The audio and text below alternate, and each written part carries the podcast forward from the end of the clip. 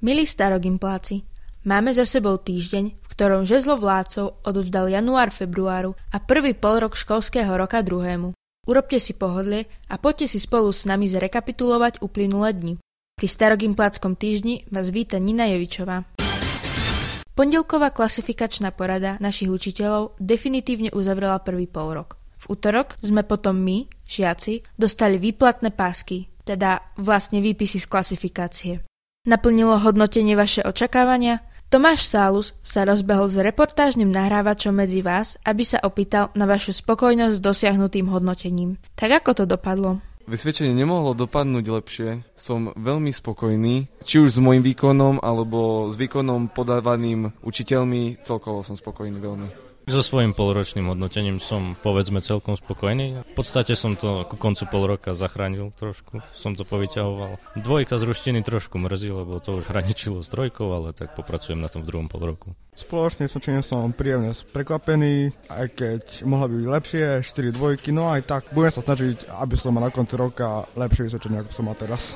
Myslím, že môže byť, aj keď mohol to byť aj trochu lepšie, ale nestiažujem si veľmi. S vysvedčením ja osobne som spokojný, akože nebolo najlepšie, ale ja si myslím, že musí človeku ostať aj čas na mimoškolské aktivity a zabavu, takže ja som veľmi spokojný s týmto výsledkom, ale dúfam, že na ďalší pol rok ho ešte zlepším. Pekné predsavzatie však. A ako je spokojný s našimi výsledkami učiteľský zbor? Hodnotí zástupca riaditeľky školy pán Rudolf Plšík. Hodnotím ho v princípe veľmi pozitívne. Je to jeden z tých prvých pol rokov po istej dobe, ktorý sme mohli bez prerušení absolvovať, že ten proces išiel celý čas plynule. Čo sa týka hodnotenia ako takého, tak som veľmi potešený, lebo z celkového počtu takmer 470 žiakov máme 310 žiakov, ktorí prospeli s vyznamenaním. To je úplne že skvelé číslo. Skoro 20% žiakov tejto školy skončilo tento polrok so samými jednotkami. To sú vynikajúce čísla a som veľmi rád, že do tejto skupiny žiakov zrazujeme aj prvákov a primánov, ktorí si myslím, že sa museli trošičku na začiatku popasovať s tým celým nábehom na ten vzdelávací systém a popasovali sa skvele, takže som rád aj sa teším z toho, že tu máme skvelých žiakov a potvrdzujú tú svoju jedinečnosť aj tými výbornými úspechmi, ktoré dosiahli za pol rok. Môžeme zhrnúť výnimočná škola, výnimoční žiaci, výnimočné výsledky. To sa naozaj dobre počúva. Verme, že rovnako spokojní budú všetci aj na konci júna. Registrujete skrátku EOF? Že čo to je? EOF je najväčšie a najvýznamnejšie európske športové podujatie mládeže do 18 rokov. Taká mládežnícka olimpiáda. Minulý týždeň sa uskutočnila jej zimná verzia v stredisku Friuli Venecia Giulia na severe Talianska. No a predstavte si, že na starý Gimpel tam mal zastúpenie. Marko Hubač z 3. C súťažil medzi európskou mládežnickou špičkou v skialpinizme.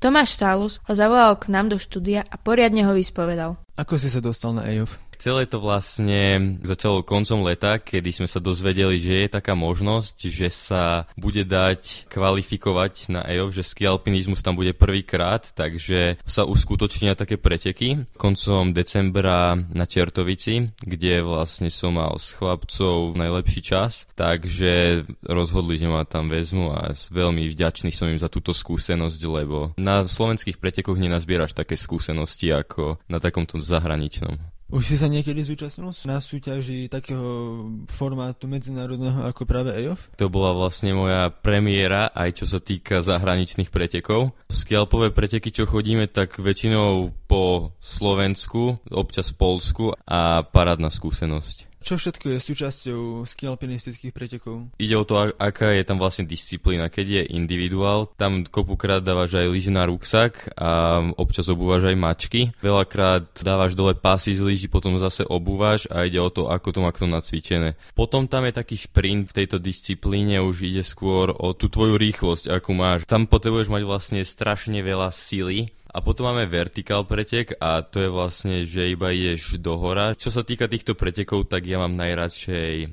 individuál, lebo je to také z každého rožku trošku, jak sa hovorí. Na EOF ste vlastne absolvoval všetky druhy týchto pretekov? Na EOF som neabsolvoval všetky, lebo šprint a šprint dvojic boli hneď za sebou. Som teda išiel šprint dvojic a ešte som išiel individuál. No a ako ste sa teda umiestnili? My sme sa umiestnili na 26.